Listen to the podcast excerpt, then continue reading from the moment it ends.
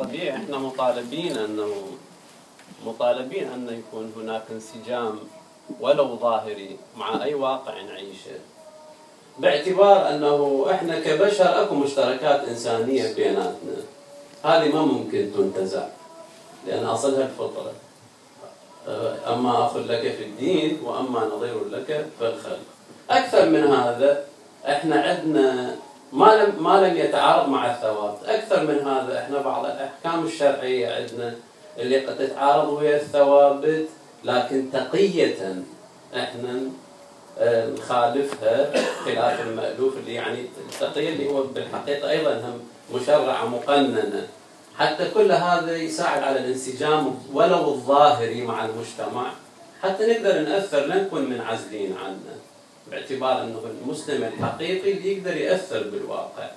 وهكذا إحنا هنا نحن مطالبين المشكلة بالحقيقة مو كلش بهالبساطة اللي إحنا الآن يعني قد تعرف. المشكلة هو مو مو بي آني. مو بالفاعل. مشكله بالقابل. القابل مو القابل هذا رجل الشارع يعني مو الإنسان الأوروبي. مركز القرار. اللي بيدهم قرار القرار يعني اللي يديرون دفة المجتمع هنا الدولة هذول عندهم لا عندهم نظرة مخالفة تماما خصوصا مع الإسلام الشيعي. أنتم تلاحظون الآن مثلا عندهم مشكلة ويا أي وين ما يكون الاسلام الشيعي لكن ما عندهم مشكلة مثلا ترامب يروح للسعودية العواميه مثلا مسحوها قبل يومين. هاي ما عندهم مشكلة بها هذه هذه ما تمثل حقوق إنسان عندهم. أو بالبحرين أو أو بالعراق وهذا الدور المشكلة مو بس بي يعني مو أني أني أني أقدر أقول أنه أنا ما مأدي واجب بشكل كامل. لكن المشكلة بالمقابل المقابل لا طبعا. المقابل هادف يعني يعني قاعد يخطط باستهدافي. ولا ما بها معنى يعني الآن هاي الدبل ستاندرد الازدواجيه بالمعايير واضحة يعني بمراكز القرار كل الغرب. أنا ادعو الله سبحانه وتعالى أن تكون قضية بهذه البساطة اللي أنتم ذكرتوها. شكرا جزيلا. جزاك الله خير. آه، بس أنا أحب أعقب نقطة يعني طبعا حتى بالنسبة لنظرتنا لا شك بأن الغرب اليوم يتحرك بسياسة خارجية وطبعا يلمح الإنسان بكل بساطة هناك ازدواجية في المعايير بين ما ينادى به على مستوى افترض شرعة حقوق الإنسان وتكريسها في الأمم المتحدة وكل الدول توافق عليها وتدعو إليها. بنفس الوقت في ازدواجية معايير فيما يتعلق بهذه القضية السياسية في هذا البلد أو ذاك البلد وكيفية التحرك طيب الآن أنا عندي سياسة خارجية لكن أيضا عندي سياسة داخلية. الآن لو أردنا أن يعني نحاول أن نوجد أو نجعل كل المشاكل في سلة واحدة عندئذ سينوء بحملها كل وجودنا بل كل وجوداتنا ولن نستطيع أن نحل المشكلة فالأساس هو هل يمكننا فعليا أن نجزئ المشكلة؟ لنقول بأن هذه الدولة لديها مشكلة في السياسة الخارجية تجاه تعاطيها مع بعض الدول مثلا والتي تظلم شعوبها والتي لديها ديكتاتوريات في الوقت الذي تنادي بالديمقراطية وإلى آخره. طيب إذا أنا أستطيع أن أفعل شيء هنا فيمكن أن أفعل. يمكن أفعل شيء هنا بنسبة 5% أكثر من ذلك لا أستطيع التأثير. طيب لكن فيما يتعلق بالسياسة الداخلية قد يكون لدي قدرة على التأثير بنسبة 20% لو ربطت السياسة الداخلية أو موقفي من السياسة الداخلية بموقفي من السياسة الخارجية عندئذ سأدع الاثنين وأقول لا فائدة لأن هؤلاء ينطلقون برؤية. لا إشكال ينطلقون برؤية. ولديهم تخطيط كبير استراتيجي لحركة المجتمع. الرأسمالية نفسها بدأت من جذور ربما دينية قيمية وأصبحت تتحرك في اتجاه آخر لا علاقة لها بالدين ولا بالقيم ولا بأي شيء من هذا القبيل. طيب الآن الأساس هو إذا أردنا نتحرك بواقعية فكيف يمكننا أن لا نسمح لما نعتقد أنه تحديات؟ في سلوك المجتمعات أو الدول أو السياسات التي نعيش ضمنها. على أبنائنا على أنفسنا. هو هذا الأساس. هذا ليس بسيطا بلا شك وأنا أتفق بأنه ليس بسيطا. لكن الفكرة الأساسية التي ننطلق بها ليست معقدة. نعم الفعل الذي سنترجم به هذه الفكرة غير المعقدة إلى فعل حقيقي ينتج ثماره أو يحاول أن يمأسس العناصر التي تحافظ على هويتنا هوية أبنائنا نعم هو أمر يحتاج إلى جهد كبير ولا يمكن أن نتحرك به فرديا. يعني لنأخذ عبرة قليلا من اليهود. اليهود فرضوا حتى تفاصيل ثقافتهم على الآخرين. نعم استطاع المسلمون ذلك بشكل أو بآخر لكن لم لم يستطيعوا ذلك بالشكل الكبير جدا ويحتاج يمكن أن يفعلوا أكثر من ذلك. لكن عموما التفت المسلمون أخيرا إلى أنهم بمقدار ما يجتمعون أكثر. فيمكن أن يشكلوا قوة ضغط تفرض على الأقل معرفة أبنائهم. اليوم وجه إلي سؤال. أنه بعض الفتيات عندما تريد أن تمارس ستاج معين في المستشفى فيفرضون عليها أن ترفع الكم إلى هذا المستوى. لماذا؟ لأجل الإنفكشنز وكذا. طيب إذا كان الأمر كذلك وما المشكلة الحقيقية هنا؟ المشكلة الحقيقية أن بعض المسلمين الآخرين عندما قال قالوا لهم ذلك قاموا وامتثلوا مباشرة من دون أي نقاش. لو هؤلاء وغيرهم امتثلوا لم يمتثلوا وتداعوا وقالوا بأننا لا نستطيع أن نقوم بذلك لأن هذا يمثل مشكلة شرعية ولا فرضوا على الحكومة أن توجد بديلا آخر. قطعا هناك بديل آخر. يستطيعون أن يوجدوه ولا يؤثر على الصحة. لكن المشكلة هو التحرك الفردي غالبا أو أن بعض المسلمين يغلط على البعض الآخر في النتائج التي يريد المسلمون أن يحصلوا عليها في نهاية المطاف. سيدنا المشكلة اللي تواجه عايش بالغرب هي الازدواجية مع ما يشعرون بأنهم مواطنين. فعايش هنا وفكرة بالبلدان. فنضيع الطريقين هم نضيع ذاك يعني انت لو تجلس بين اي عراقي لا سيدخلون بالسياسة ولا نافعين بالسياسة ولا نافعين بالجسم. هاي واحدة عندنا مشكلة سيدنا بأنه ماكو يعني communication يعني حوار بين الجيل الأول والجيل الثاني. فيراد لنا اني توصياتي للمرجعيات وهذه بأنه يكونون يهيئون شباب منا متربين هنا ويعرفون أولويات الحياة. مو يجي واحد من خارج ما يعرف شنو الدنيا فيتمكنون من اللغة من الثقافة. فهذا يعني تبنيات. وثاني شيء يريد آه، فقه يوالم الغرب يعني مو يجي يقول لي يقول لي على على تقية وأنا عايش بالحرية صراحة. هذا ما مقبول. يعني يعني ليش ليش عند الشباب والله هذول تحكي وياهم شكل لا هذا مو صحيح. خلي يعيشوا واقع. فخلي يعيشون الناس أولاد لأنه أنت مواطن. يعني ليس عندك أنت ازدواجية لأنه أنت انت تترجم له شنو المواطنة؟ شنو الإنسانية؟ والشيء الآخر لا نعتبر يعني لازم ننطلق من مبدأ محبة الإنسان. يعني إذا حبيت جارك صدقني كل شيء تتحمل من عنده. ولازم تدخل بالمجتمع. مو أنت قاعد وما حد المجتمع. يعني جزء مثلا أنت قاعد بأنه غريب منطقتك هاي لا. لازم ندخل بجزء من المجتمع نمارس المجتمع شنو يسوي؟ بحيث نحمي على ديننا ونقوم نكون نتأثر. مو مو شرط نتقيد يعني نكون واضحين والناس تحترم. تحترم الدين يعني خاصة المجتمع الإنجليزي يحترم غير وايد دين لأنه إذا أنت ما احترمت نفسك مرات مرات يقولون مثلا أنت شلون مسلم؟ وهذا فلان يشرب الخمر قلت له شعر ما له علاقة به فالإنسان يترجم نفسه واقعة. بس أهم شيء لا تصير ازدواجية بالشخص. حبه مثل ما إذا أنت مدرس مثلا يقول لك أنا مدرس. يقول حب طلابك حتى تعلمهم صحيح. فهذا المبدأ خلينا ننطلق من عنده. وإحنا جايين هنا مو يعني لازم عندنا رسالة. شنو رسالتك؟ أنت موجود بالغرب لازم تمثل المنطلق الكبير ودولة الإمام فلازم تحضر دولة الإمام. زين عزيزي فهذه هي المشكلة صدقني يا سيدنا. لأنه المشكلة أكثر من ما يعني مثل ما تفضلت نطبق عندنا المبدأ بس نجيب تطبيقاته وإحنا إن شاء الله يعني آه مثل ما تفضلت الضغط الداخلي يأثر على الخارج. صحيح. فلن نكون لن نستغرق إمكانيات. الله يجزيكم خير لا وفي الحقيقة المداخلة أنا ما ما عندي أي تحفظ بالعكس. يعني فكرة إنه أن يكون لدينا أن نهيئ جيل قادر على أن يفهم الإسلام وأيضا يكون داعية في انطلاقا من عيشه وفهمه للواقع هذا أمر أساسي.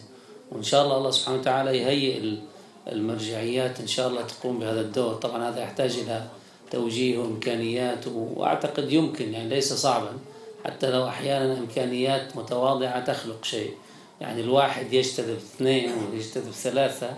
لو خمسة بدأوا يستطيعون بعد خمس سنوات يصيروا خمس دعاة يروحوا إلى خمس مدن ربما في بريطانيا ويتكلمون بالأكسنت. أيضا الإنجليزي ما يعيشون مشكلة في هذا السلام عليكم السلام. آه، أول شيء حبيت أشكر وجودكم آه، شكرا لكم فعلا آه، محاضرة قيمة. السؤال هو إحنا عندنا مؤسسات دينية إسلامية هنا وذاك اليوم صار لقاء مع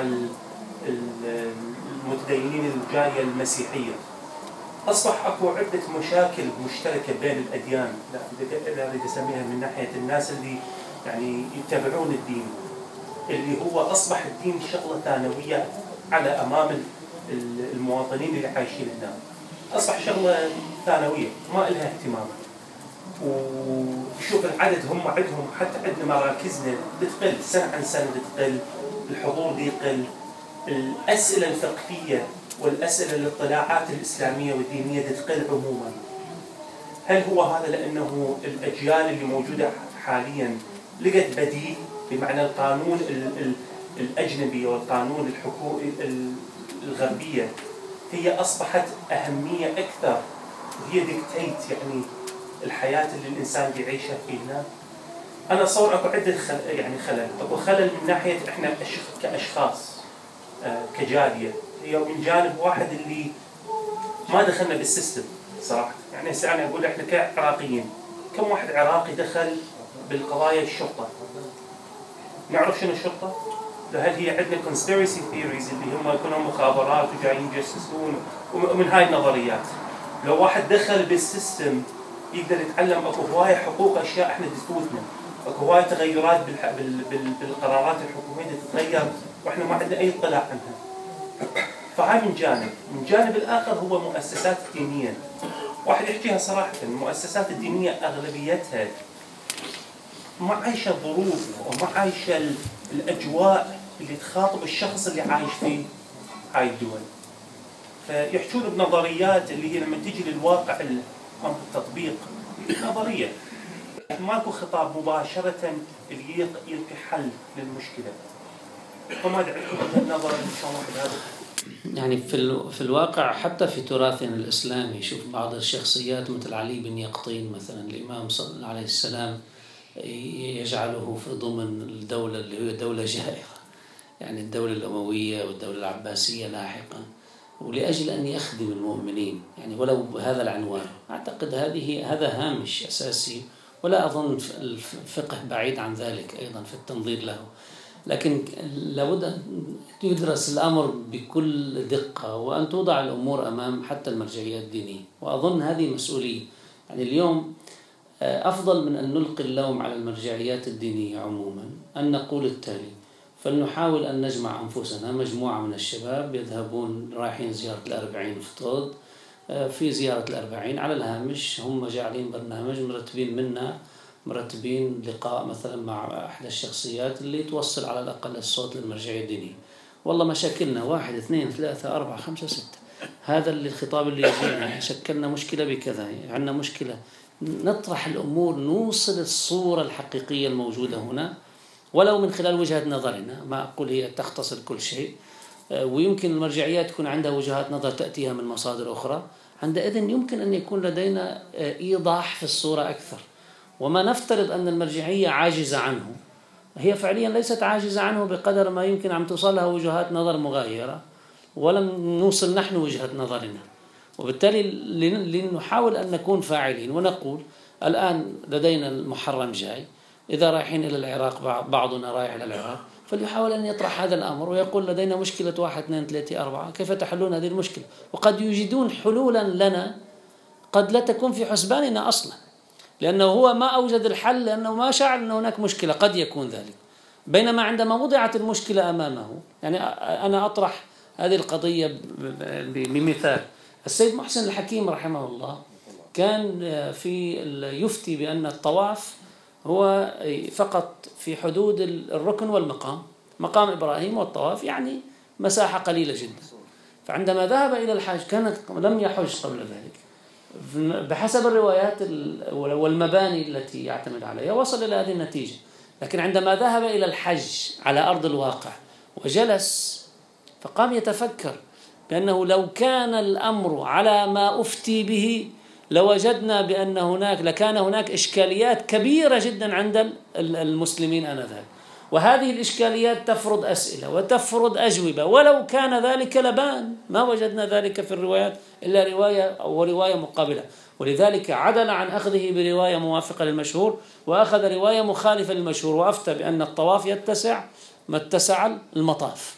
ما دام عندنا ناس حتى لو خارج المقام ماكو مشكلة. ليش؟ لأن الواقع قدم له معطى لم يكن هو دائر في حسابه لأن المرجع وليس بكل شيء عليم. الله سبحانه وتعالى هو اختص بذلك. لكن الإنس ولذلك يغير حتى المرجع يغير فتوى بين وقت وآخر عندما تصله معطيات جديدة. أعتقد هاي مسؤولية. هذا النوع من حالة إلقاء اللائمة والبقاء واقفين في أمكنتنا أعتقد بأنه ينبغي أن نقل عنها. لأن لا الزمن ينتظر ولا المجتمع ينتظر ولا التحديات ينتظر. نحتاج إلى مبادرات من هذا النوع. وأعتقد تؤتي ثمارها من دون أدنى شك. ولا لا أظن بأن كثير من المرجعيات لديها القواعد ولديها المعاصرة ولديها حتى القدرة على تغيير وجهات النظر إذا ما قدمت لديها معطيات حقيقية. سيد أنا أتصور المشكلة الأساسية إحنا مفهومنا عن الدين شنو؟ الدين المعاملة يفترض هذا اللي فاهم من حديث الرسول. الدين مو الحجاب الدين مو الممارسات الشكلية الظاهرية الدين المعاملة. مع الأسف المشكلة الأولى هي بحوزات من حوزاتنا. تلقى ما أقدر أقول كلها أقدر أقول تقريبا كل الفتاوي تبدي بالمي بالنجاسة بالحيض إلى هالآن الجزء الثاني يلا ينطلق في بعض. يعددون بعض الأمور في قضايا المعاملات. فإحنا عندنا خلل في فهم الدين أساسا النقطة الأولى. على على ضوء هذا المعنى؟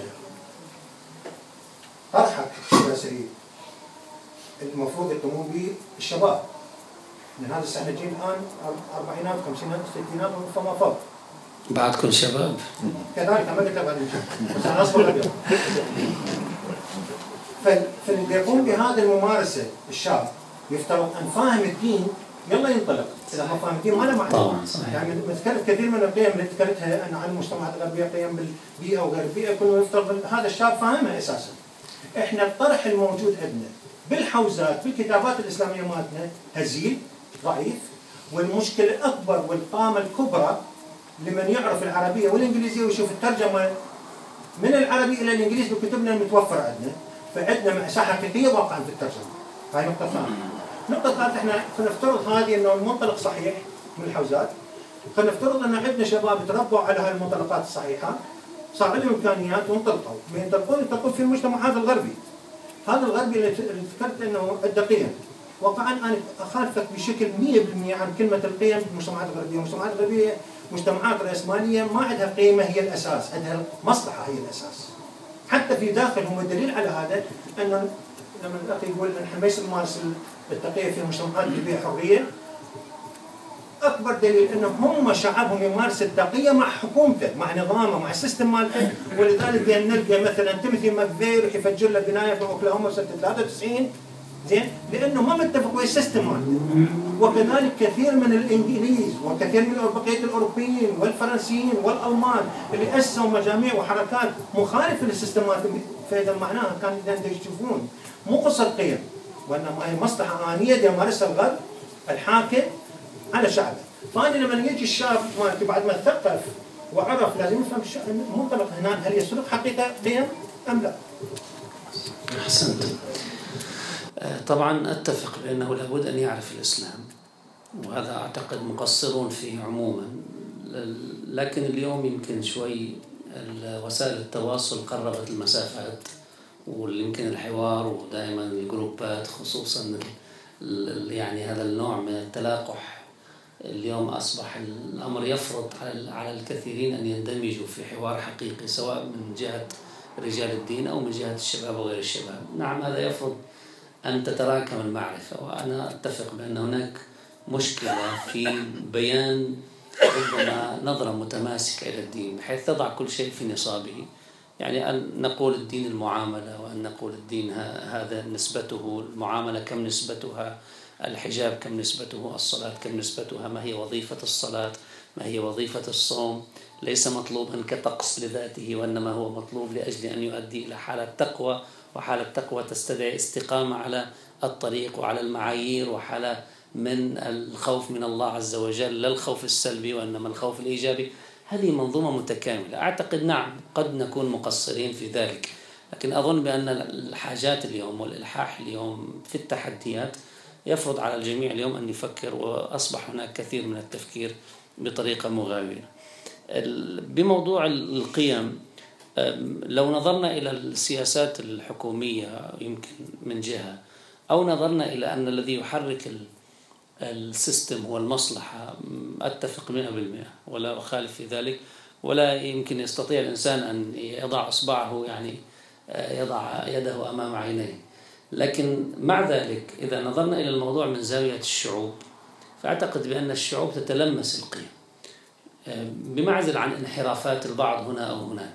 من جهة الحكومات إذا استغرقنا في المسألة من جهة الحكومات نعم سنجد سياسات خارجية مليئة لأيدي ملطخة ربما بالدماء وداعمة للدكتاتوريات وظالمة للشعوب وترضى بأن يقتل مئة ألف في دفعة واحدة في صاروخ يلقى على هيروشيما مثلا مئات الآلاف لا مشكلة لديه. نعم هذا هو الغرب الغرب السياسي بهذا المستوى. لكن الإنسان العادي المشغول بلقمة يومه ويجد القيمة أمامه. لذلك ينظر إليك الإنسان لو عقاب السيجارة الآن آه، دخل الإنسان سيجارة ورماها في الشارع تجد الجميع ينظرون إليه شزرا ماذا فعلت؟ بمعزل عن أن القانون يعاقب أو لا يعاقب يفرض عليك ضريبة. هذا الجانب من جهة الشعوب هو الذي نحتاج فقط إلى أن نأخذه كأساس لتثبيت انتمائنا أليست المصلحة دعت إلى تكريس هذه القيمة؟ إذا أنا أتوافق معه. وإن انطلقت أنت من جهة المصلحة لكن أنا أنطلق من جهة إيماني بالله سبحانه وتعالى. الفرق بيني وبينك هو المنطلق. أما الممارسة ستكون واحدة.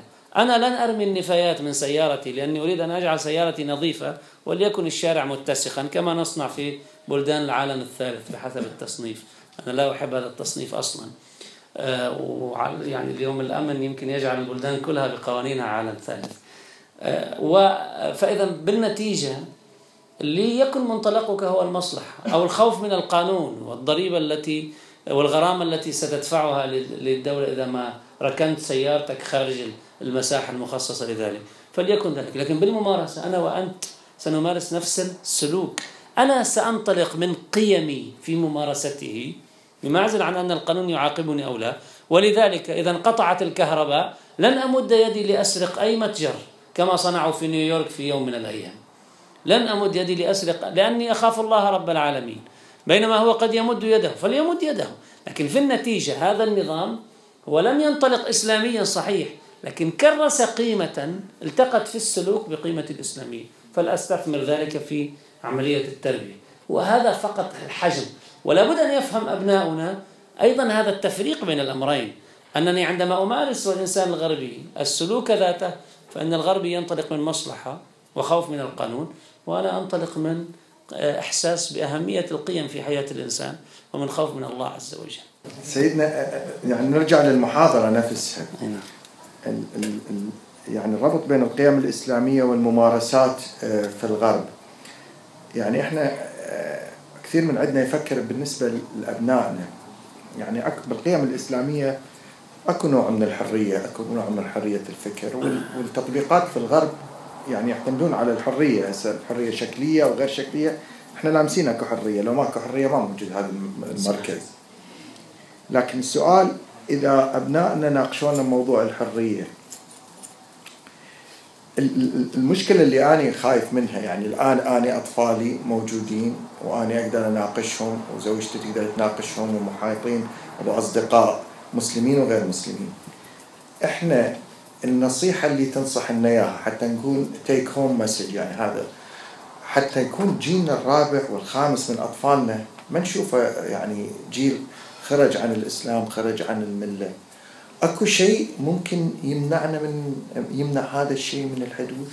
يعني إحنا الآن بعد خمس الباكستانيين قبلنا موجودين بهالبلدان فكانوا مثلا حتى يحافظون على ال culture مالتهم في بعضهم. يعني زواجاتهم تكون كلها يجيبوها من باكستان حتى يحافظون على ال culture بس إحنا ما عندنا هذا الشيء إحنا في الجاليه العراقية الحديثة. بس أكو شيء ممكن أن يمنع حدوث هذه الكارثة في جيلنا الخامس؟ أنا دائما أفكر يعني خايف. حفيدي الخامس يطلع في شيء من هاي الموجودة. هاي كل شيء هذا الموضوع. طبعا هذا التحدي يفرض هذا التحدي أساس في الحقيقة. وله علاقة بمقدار ما نكرسه من يعني من نظم وقواعد في مجتمعاتنا ضمن المجتمعات الغربية. يعني دعوني أركز على هذه النقطة. وهي أن كما يقال الغنم الشارد للذئب. وكذلك الإنسان إذا لم نوجد بيئة حاضنة بيئة محبة بيئة تغذي بالعاطفة بيئة تغذي وتشعر الإنسان بأهمية الانتماء. لأن الإنسان الآن لا ينتمي إلى عائلة. عندما يشعر الإنسان بانتمائه إلى أبويه أو إلى إخوته لما إخوته يحتضنون يحتضنونه. إذا دمعة نزلت يجد يد تكفكف دمعته. إذا حزن على أمر معين يجد شخصا يسأله ماذا بك. اليوم المجتمعات الغربية قد نجد كثير من النماذج ليس في هذا الأمر. أن نوجد هذه البيئة من المجتمعات. لذلك الله سبحانه وتعالى تحدث عن التواصي بالحق والتواصي بالصبر والتواصي بالمرحمة. هذه منظومة لابد أن نحولها إلى قاعدة. كيف نتواصى بالحق؟ عن طريق جلسات حوار. نحاول فيها نتدارس أمورنا نصل فيها. كيف نتواصى بالمرحمة؟ بمعنى أن نرصد نقاط ضعفنا الموجودة. نجد بأن ربما عائلة تتفكك وصلت إلى الطلاق. فنكون نكون نحن في لهفة لتحديد المسؤولية التي سنقوم بها كمجتمع متدين. الله سبحانه وتعالى يفرض عليه أن يتواصى بالحق والرسول يقول من لم يهتم بأمور المسلمين فليس بمسلم مو فقط في القضايا السياسية. لا عائلة تطلق الأبوان فيها. الأولاد الآن يمكن أن يصبحوا عرضة ل أن يعني للذوبان في أي في أي مجال وأي مجتمع. ماذا نصنع نحن كمؤمنين؟ ربما نجد نتعامل كما نتعامل نقول ما ما لنا شغل. لكن عندما نجد بأن مجرد مبادرة صغيرة ما ستحفظ هؤلاء وهكذا بالنسبة لأبنائنا في في مناسباتنا الدينية. ينبغي أن نخطط لها. يمكن مناسباتنا الدينية أصبحت آه، تغذينا نحن فقط لكن لن لا لا لا تغذي أبنائنا فلنسأل أبنائنا ماذا يريدون؟ ماذا يريدون في عاشوراء؟ ماذا يريدون في شهر رمضان؟ كيف يريدون أن يقضوا هذا هذا العيد وذاك العيد؟ يقترحوا. وربما هم يعملون ربما هم يبادرون بشيء ما يضيفون شيء ما لا يغيرون. ليس لا يعني ذلك أن نقلب الأمور رأسا على عقب ونغير كل تراثنا وكل عاداتنا وتقاليدنا. بل يعني ذلك أن نضيف شيئا ما. يرصد حاجة معينة لم تكن حاجة بالنسبة إلينا. لم نشعر يوما بأننا نحتاج إلى شيء معين مثلا ندخله. هؤلاء أصبحوا يدخلون شيء أصبحوا يحتاجون إلى هذه الأشياء. لذلك إذا لم يجدها عندك سيذهب إلى المجتمع وسيجد الكثير من الوسائل التي تغذي هذه الحاجة لديه. هذا الأمر.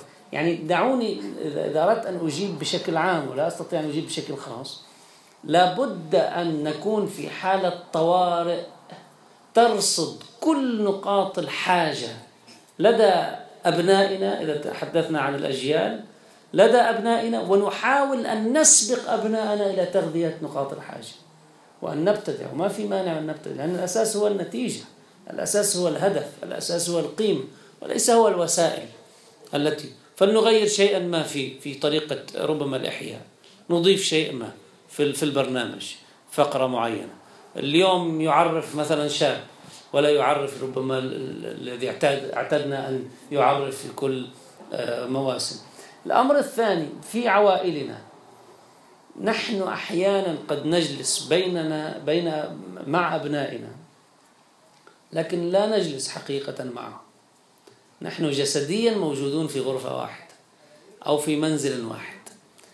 الذي يجعل هناك حياة وتواصل حقيقي بين الأجيال هو الحوار الحقيقي وقوامه الاستماع أكثر من الكلام. أحيانا قد نجد كآباء وأنا أتحدث عن نفسي.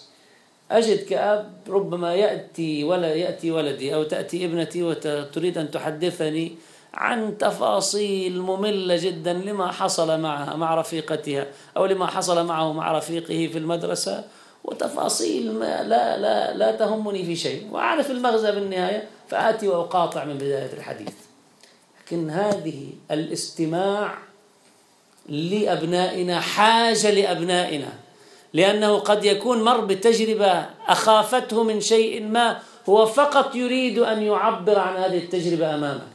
ولذلك الله سبحانه وتعالى مدح رسول الله صلى الله عليه وسلم بماذا؟ ومنهم الذين يؤذون النبي ويقولون هو أذن أذن يعني شو؟ يعني يأتيه واحد الصبح يقول له يا رسول الله عملت كذا وكذا وكذا يأتيه بالليل هو نفس الشخص يقول لم أعمل كذا وكذا وكذا يقول له جزاك الله خير صباحا يقول له جزاك الله خير مساء فيقولون شو النبي قابل وما ما يشوف هذا يلعب على الكلام. والنبي فقال هو أذن يعني بمعنى كأنه بين مزدوجين أنه في نوع من البساطة في التعامل مع هؤلاء لا يعرف خلفيات ولا يدرس. لا مو هو. ماذا يقول الله تعالى؟ قل أذن خير لكم. هو يعرف أنكم تحتاجون إلى أن يستمع. هو في موقع القيادة. هو في موقع القائد ليس فقط القائد السياسي وإنما القائد الروحي القائد الإنساني الأب. ولذلك يحتاج يعرف أن قاعدته وأبنائه يحتاجون إلى الاستماع. قل أذن خير لكم يؤمن بالله ويؤمن للمؤمنين ورحمة للذين آمنوا. هذا يعني هذا مدح للنبي. بماذا؟ بالاستماع. ولذلك نحن غالبا قد نجد لو عملنا يمكن نوع من النقد الذاتي أو التقويم الذاتي ل 24 ساعة كيف نتعاطى فيها مع أبنائنا؟ يأتي ابننا من المدرسة الأم أو الأب أكلت؟ أكلت؟ شو اشتريت؟ شو كذا؟ درست؟ حصلت علامات؟ روح خلص دروسك وروح نام. حتى لما نشاهد تلفزيون سويا يمكن ما نعلق يمكن يمر شيء ما نفكر به يمكن واحد ملاحظة صغيرة على سلوك معين هي التربية في حد ذاتها. المطلوب نوعية التواصل في في البيت في بيت العائلة. نوعية التواصل. قد يكون أبناؤنا بحاجة إلى نصف ساعة تواصل ولا يحتاجون منا إلى 24 ساعة تواصل. لو كان 24 ساعة ما عنده مش مشغول بكل شيء لكن فقط أنت استمعت إليه نصف ساعة. ربع ساعة قبل أن يذهب إلى المدرسة وربع ساعة بعد ما جاء من المدرسة. فقط. هذا كافي.